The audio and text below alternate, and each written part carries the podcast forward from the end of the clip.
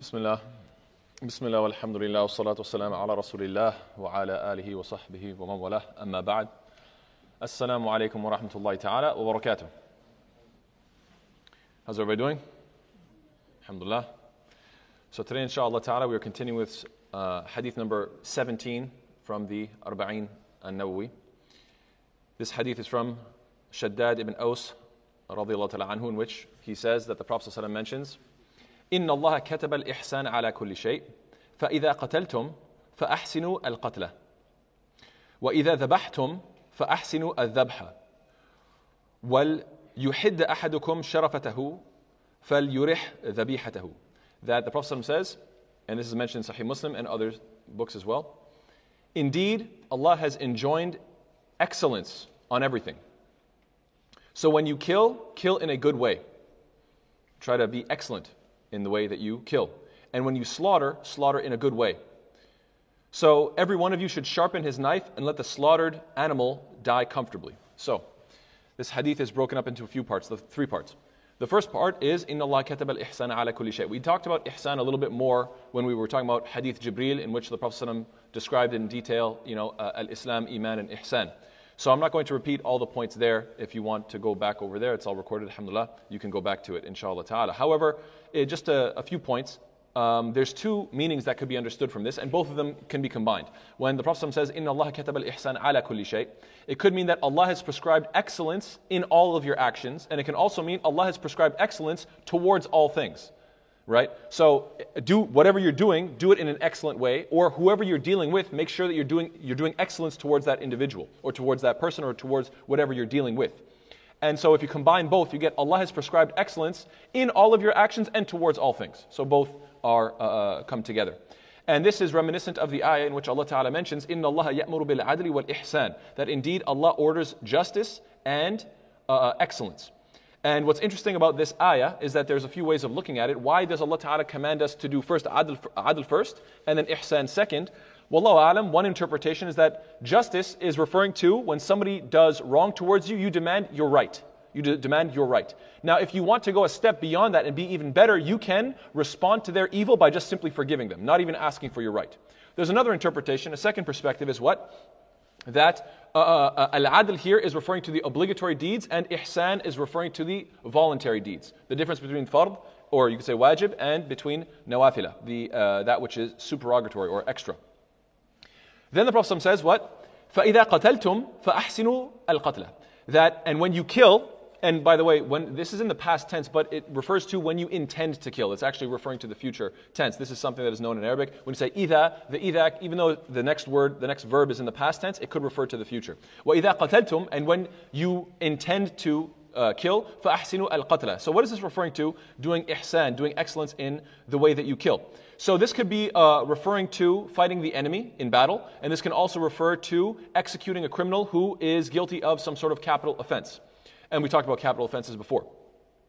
So, this actually is reflected in the Quran. There are a few times in which Allah Ta'ala mentions this uh, uh fighting and talks about killing in an excellent way, not using those words. Rather, Allah Ta'ala says in Surah Anfal, فَضْرِبُوا فَوْقَ الْأَعْنَاقِ that Allah Ta'ala says, so strike them upon the necks. And also Allah Ta'ala says in Surah Muhammad, ayah number 4, فَإِذَا لَقِيتُمُ الَّذِينَ كَفَرُوا فَضَرْبَ الرِّقَابِ So you have unuq, or raqaba, you know, a'naq and uh, uh, riqab. Either way, it's a, there's actually several. There's jid, there's also, uh, I think, uh, itf. Also, there's different words. There's, I think, four different words in, uh, for neck in the uh, Quran. And so, you know, Arabic is very, very particular, subhanAllah. But anyway, the point is that Allah Ta'ala is saying when you fight them, when you fight the enemy, strike them in the neck. Now, why would Allah Ta'ala mention this twice? Why is that, what is the emphasis here? Well, one possible understanding, or there's actually, you could say there's two ways of looking at this. One is that, you know the expression, uh, uh, work smarter, don't work harder. Work smarter, not harder. So, in other words, when you fight the enemy, try to fight them and strike at them in a way that is the most effective so that you win the battle as quickly as possible instead of fighting long. Instead of working uh, long and hard for an ex- extended period of time, try to get straight to the point and uh, get the victory. Another perspective is show mercy even to your enemy. That even when you're fighting the enemy, the objective is not to torture them and to maim them and to you know, cause all sorts of uh, damage. Rather, it is simply to win the battle and to defend yourself in a way that is the most humane possible. And so, striking of the neck is the most humane, as we're going to talk about in more detail in the next portion, inshallah. Now, the amazing thing about this hadith is that if excellence is to be kept in mind when dealing with the worst of people, think about this. This is, this is really like one of the key points you want to take away from, from, from tonight's talk, inshallah ta'ala. If excellence is to be kept in mind when you're in the heat of battle, or when you're executing perhaps one of the worst of criminals, then how much more so should you have ihsan and excellence when you're dealing with your wife and with your kids and with your parents and with your siblings and with your friends and with uh, people that you want to give da'wah to and so on and so forth. The Prophet ﷺ is talking about in the worst of circumstances. This person wants to kill you. This person is trying to attack you.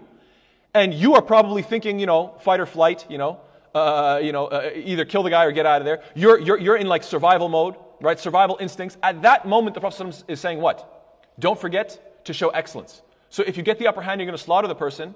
Don't, you know, uh, relish in the joy of torturing the person. Rather, just get the job done, right? So subhanAllah, this is, you know, if you can remember ihsan at that time, then how much more will you remember ihsan for your whole life, inshallah? I mean, obviously, you're not going to be excellent towards your enemy, and then you go home and you're rough with your children. That doesn't, how? It doesn't even make sense. So subhanAllah, this is so important that when we think about everybody that falls under that, which is pretty much everyone. You know, even the disbeliever, when you want to give da'wah, you do it in the most excellent of ways, with the most wisdom. Say the nicest words. Make dua for them even when you're alone. Subhanallah. Uh, t- and, and also do ihsan by taking pride in your work.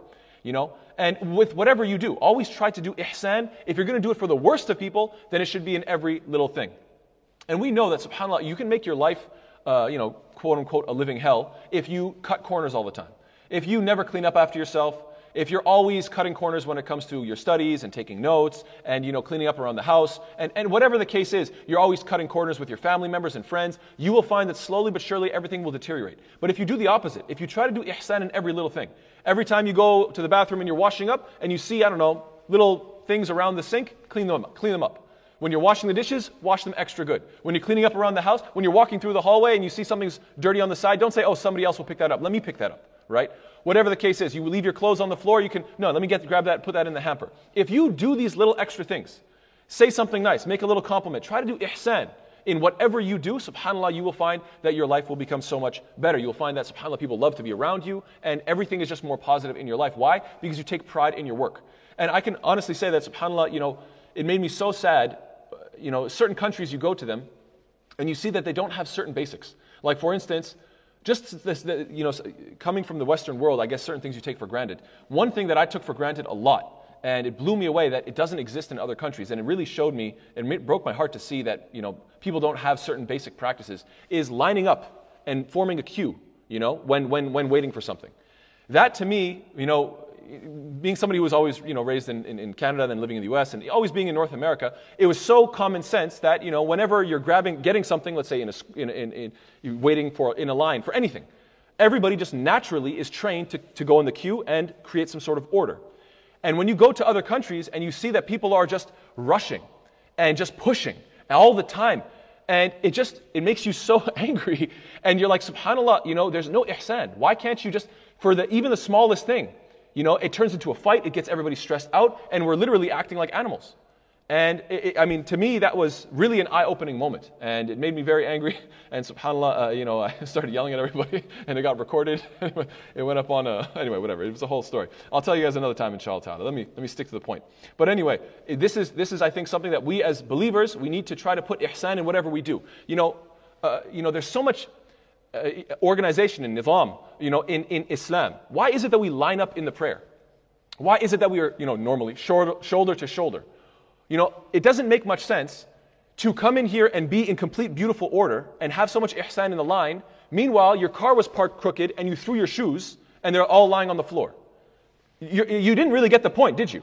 You didn't learn the lesson from the salah. If you learn the lesson from the salah, which is the beautiful order and the structure, then, when you're parking your car, you're going to do so with ihsan. When you're putting your shoes, you're going to put your shoes with ihsan. Everything you're going to do, you're going to do with ihsan because you understand because the salah has an application or uh, has a effect on you. And so, subhanallah, this is how we should, uh, uh, you know, treat the masjid, how we should treat our homes, and so on and so forth. Then the question comes: if a person murders another person in a very specific way, in a torturous way. Like, let's say, for example, before killing them, they broke all of their fingers, or they chopped off their hands or legs, or whatever, something disgusting. Is the murderer to be killed in the same manner, in a torturous manner, or are they to be executed uh, in, the, in the swiftest, most painless manner, just hit to the neck and you know, uh, execution in the quick style. So there's two opinions on this matter. Imam, uh, Imam Malik and Imam Shafi'i, they say no, you execute the individual in the manner that they executed the person. So if they did something horrible, then they get that horrible thing done to them. And the evidence of this is in Sahih Muslim. There's a hadith in which, it's a lengthy hadith, I'm just going to summarize, that the Prophet ﷺ, uh, there was a case in, in Medina where a man, he struck a young girl in the head with a rock to steal her uh, jewelry. And the young girl was passing away and they were asking her, you know, who did this, and, and so finally, through, you know, she was she was on her last moments, she was in her last moments, and she was able to identify the killer. And so the Prophet ﷺ had that man killed in a similar manner, with uh, being his head being crushed with a rock with a stone. So this is evidence, and there's other evidence as well, uh, uh, but this is just one, but there's several and, uh, evidences to prove that if you do something horrible, then it's going to be done back to you as a deterrent and as a lesson that if you do this, that's what's going to happen. Uh, they're not going to get off easy, uh, so to speak. The other opinion is no, that you kill them in the quickest way possible. This is the position of Abu Hanifa and uh, Abu Thawr. And then Imam Ahmed, rahimahullah, he has a sort of reconciling view between all these positions. He says that the murderer is to be killed in the same manner that he killed their victim, with the exceptions that are found in the Sunnah of the Prophet. So there are certain exceptions. For instance, the Prophet says, the Prophet says, إِنَّهُ لَا يَنْبَغِي أَن يُعَذِّبَ بِالنَّارِ إِلَّا رَبُّ النَّارِ For example, the Prophet, the Prophet says, nobody should punish with fire except for the Lord of fire.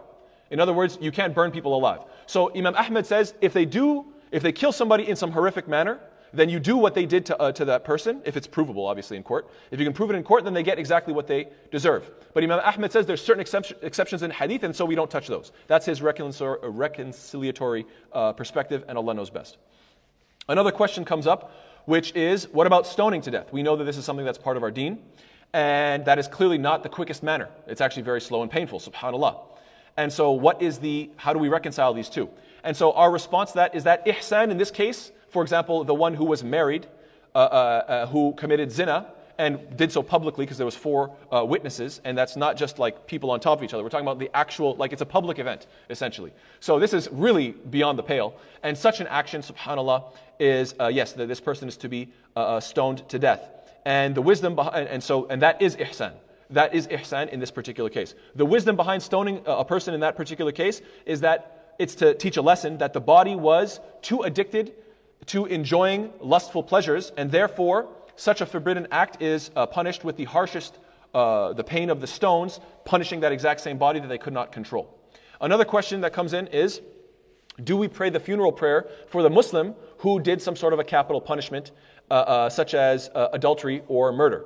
Uh, and the answer is yes. They are still a believer, even if they did zina while being previously married, and even if they committed murder to another Muslim, they are still. You still pray uh, uh, salatul janaza upon them, and we we hope for the best. Um, there's a very important lesson here that uh, I remember hearing uh, in, in, I think it was in World War One and Two. I, I remember hearing about how the certain certain armies what they would do is they would uh, put landmines that weren't powerful enough to kill the person. They were just strong enough to uh, maim the person, just take off a leg. And so the question is, why not just kill the guy, right? If you have the technology to make it stronger, why not? And the idea was that, well, actually, if you blow a person's leg off, then they become a problem for the army.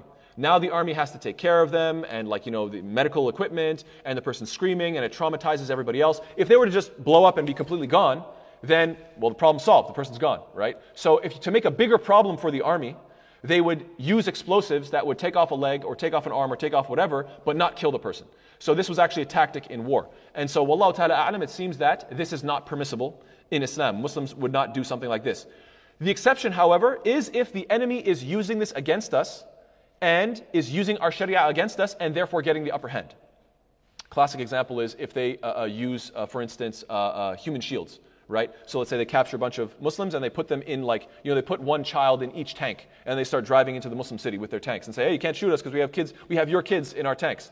Uh, hey, you can't, or, or you know, exa- uh, the example of uh, the, the tribe that, uh, you know, the Prophet started burning their trees, right? This was a famous uh, incident. Uh, Banu Qurayza, am I, am, I, am I right about that? Banu Qurayza? I think I'm right about that.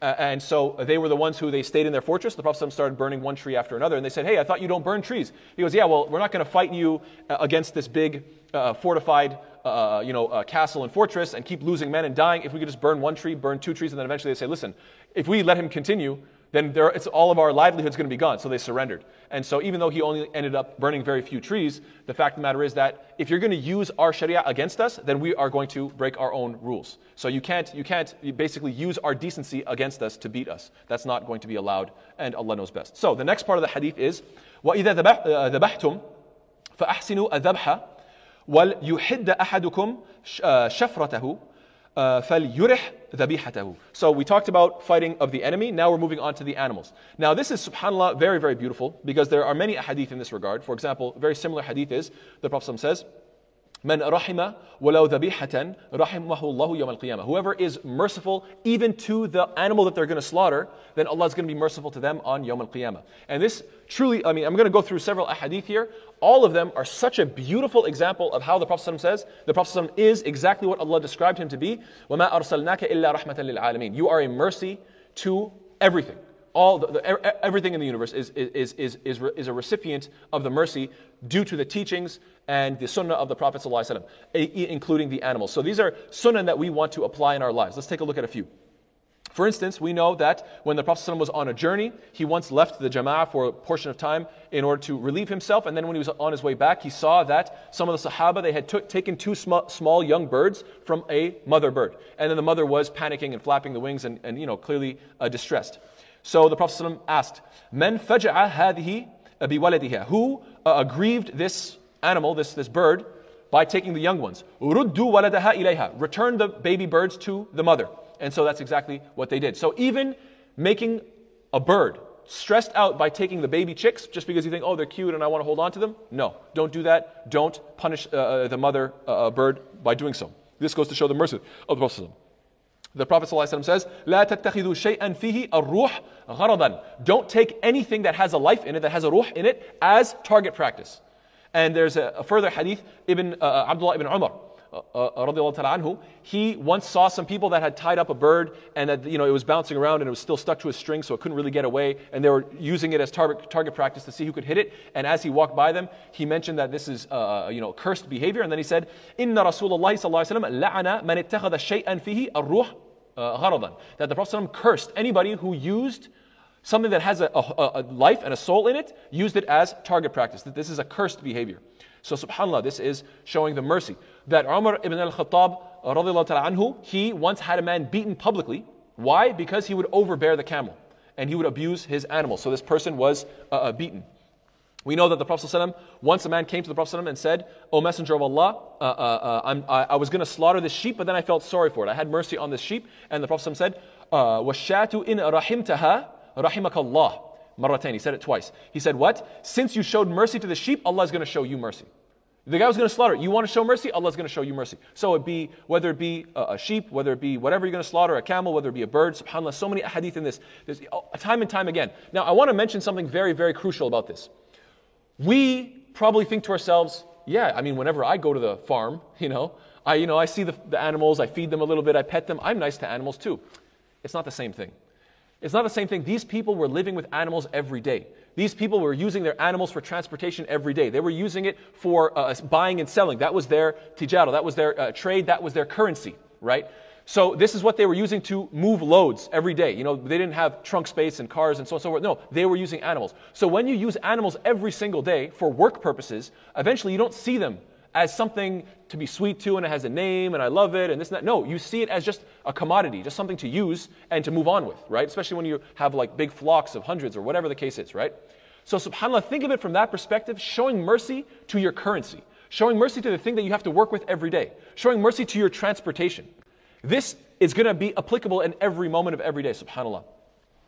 There are uh, uh, the famous narration which the Prophet mentions that there was a man who became extremely thirsty. He went down into a well, got some water, came back up, and he saw a dog was also thirsty. This is also narrated with a prostitute of Bani Israel.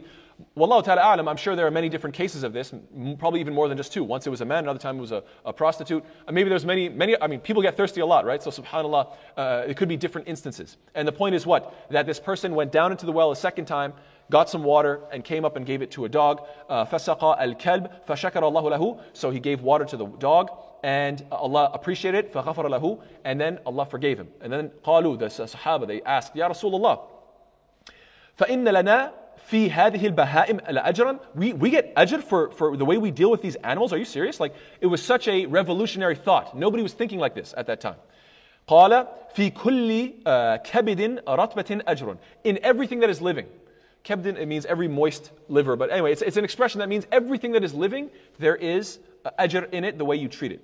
That there's also the famous narration in which the Prophet says, What? A woman was entered into the fire because she tied up a cat and did not let it uh, you know, uh, fight for itself to you know, uh, hunt and did not also feed it. And therefore it died. And so by starving it to death, this woman was entered into the fire. She was punished by Allah Ta'ala for this. Now, how does this apply to us? Wallahu Ta'ala a'lam. But think about when you, uh, uh, let's say, have a mouse trap and it doesn't kill the mouse. It just traps them in such a way where they starve to death. Wallahu ta'ala a'lam. This could be something that is highly punished, so we ask Allah Ta'ala for forgiveness if we've done this, and we try to avoid anything that's going to treat any animal in such a way where they will live a, a, a slow death in, in a painful way. A few more hadith on this subject. Um, that the Prophet once came across a, a, camel and saw that it start when the, when the camel saw the Prophet it started to tear up. The Prophet went to the camel and started petting it and said and asked, "Man rabbu hadal hadal? الجمل? لمن هذا الجمل who, whose, whose, whose animal is this whose, whose camel is this and then uh, فجاء فتى so a young man came in al-Ansar from the, from the Ansar and he says لي يا رسول الله it's mine أفلا, تت... أفلا تتقي الله في هذه البهيمة التي ملك, ملكك الله إياه Aren't you going to fear Allah regarding this animal which Allah has given, has given you possession over it? Allah is the one who gave you possession over this animal. Won't you fear Allah? فإنه شكى إلي It complained to me أنك تجيعه وَتُدْئِبُهُ That you, uh, over, uh, you uh, overload it and you fatigue it. SubhanAllah, that even this animal is crying and complaining to the Messenger of Allah and that SubhanAllah, the Prophet is showing mercy to this animal. Listen to this hadith. إياكم أن تتخذوا ظهور دوابكم manabir. Beware of treating the backs of your beasts like pulpits. You know, people like how we like to go on a nice ride and walk around. Don't do that. Don't ride like and then the Prophet goes on to say, What? For Allah has made them sub- subjected to you only to convey you from one town to another, which you cannot reach without any sort of difficulty on yourself. So basically, for necessity. It's because you can't go from one town to another without hurting yourself unless you have an animal with you. So that's why Allah subjected it for you. And that's why Allah, uh, uh, uh illa uh, uh, anfus. Oh, and Allah gave you this earth. So what? Try to walk on the earth as much as you can, except for out of necessity. Allah has subjugated this earth to you. أفعليها فقد حاجتكم. So, uh, uh, and he has appointed, uh, and, uh, uh, and so conduct your business on it. So, in other words, this hadith is saying, look, yes, you can use animals, but out of necessity. Don't just ride on the backs of animals to show off and to look good and to, to be above other people. Why? Not for the sake of kibr, even though that's a factor, for the sake of the animal. Subhanallah, give the animal a break. If you don't need to use the animal, don't. Subhanallah, that type of thinking at that time, subhanAllah, not even something that we could imagine or consider. So, subhanAllah, nowadays we don't ride around with animals as much, but we definitely are abusing uh, nature in such a way uh, indirectly by uh, uh you know, overusing natural resources. I remember one time I was in class uh, and uh, I asked the question, I said, Yeah, Shaykh, when does it become haram to drive a car? Uh, you know, how bad, does, how bad does the environment have to get uh, until we have to stop driving cars? And I just remember hearing from the sister side, a, there was a barrier, but I could hear from the sister side, oh my God, because she, had never, she had never thought of that concept before that, you know, you know, you know the, the earth is getting worse and worse, right? So how, how long until there's a, the fatwa that says, like, you have to stop? And we don't really have an answer to that question. It's, it's, a, it's, a, it's, a, you know, it's, a, it's a new issue right? But it's just something to think about. Like, how, how much can we push this until it's just like, look, you can't do this anymore. It's haram. It's haram to drive a car. Allah a'lam. But anyway, nowadays we have the electric car, so inshallah, hopefully we'll figure it all out. the Prophet says what? Ittaqullaha fi hadhihi al-baha'im al-mu'jama. That fear Allah regarding these mute animals. He described them as mute. In other words, just because they can't, they can't describe, hey, this hurts, that doesn't mean it doesn't hurt. They they they can't speak, but that doesn't mean they, can't, they, don't, they don't feel anything. فَارْكَبُوهَا وَكُلُوهَا صَالِحَةً Then ride them and feed them in a beautiful way. So we should really be also very fearful of using animals for cosmetics. I mean, naturally you have to use them for, let's say, testing drugs, right? Because you're not going to test it on humans. Okay, perhaps that is necessary. But cosmetics is not necessary. And this is something that we do when we abuse animals in a big way.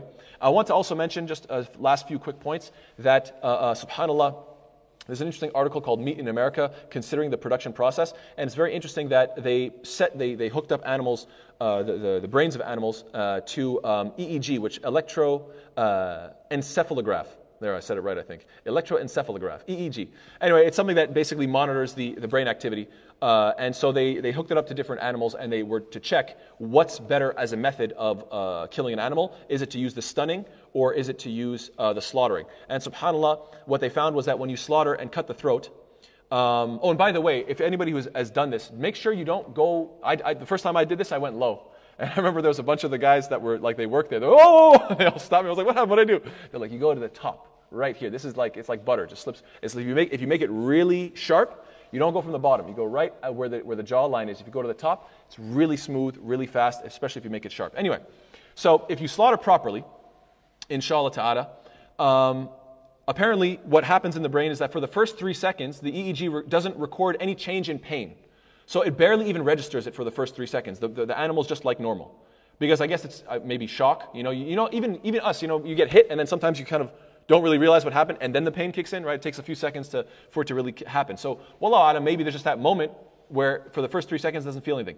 In the next three seconds, the EEG recorded that the animal goes into a similar state as deep sleep, like deep unconscious sleep. Why? Because before the pain can kick in, the blood rushes out of the head so fast that it basically gets knocked out due to blood loss. And that's why it's very important to hit both arteries. And we're going to talk about that in a second.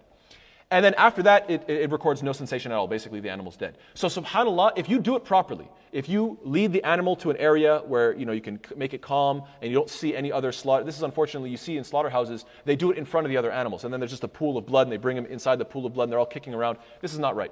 You shouldn't do it that way. You should do it in a way where try to you know they don't see the knife, they don't see any sort of slaughter. You lie them down, you try to make sure that they're calm, and then they never even see it, and then before they can feel it, the head is empty and they've been knocked out. Now, compare that to the stunning method, which apparently the, the animal appears motionless, right? And so you think to yourself that, oh, therefore this must be more painless. However, the EEG shows that the animal is actually in a lot more severe pain right after the stunning. And also, the stunning causes the heart to stop early, which causes the blood to stay inside the body and coagulate and so on and so forth, which makes the, the blood dirty. This is one of the most beautiful and amazing things that you slit the throat, the body keeps kicking. And even though the body is asleep, it's, it's, it's the, the, the, heart keeps pumping and the, and the legs keep kicking, and you see the two little, it's like two little squirt guns, and they keep on shooting out.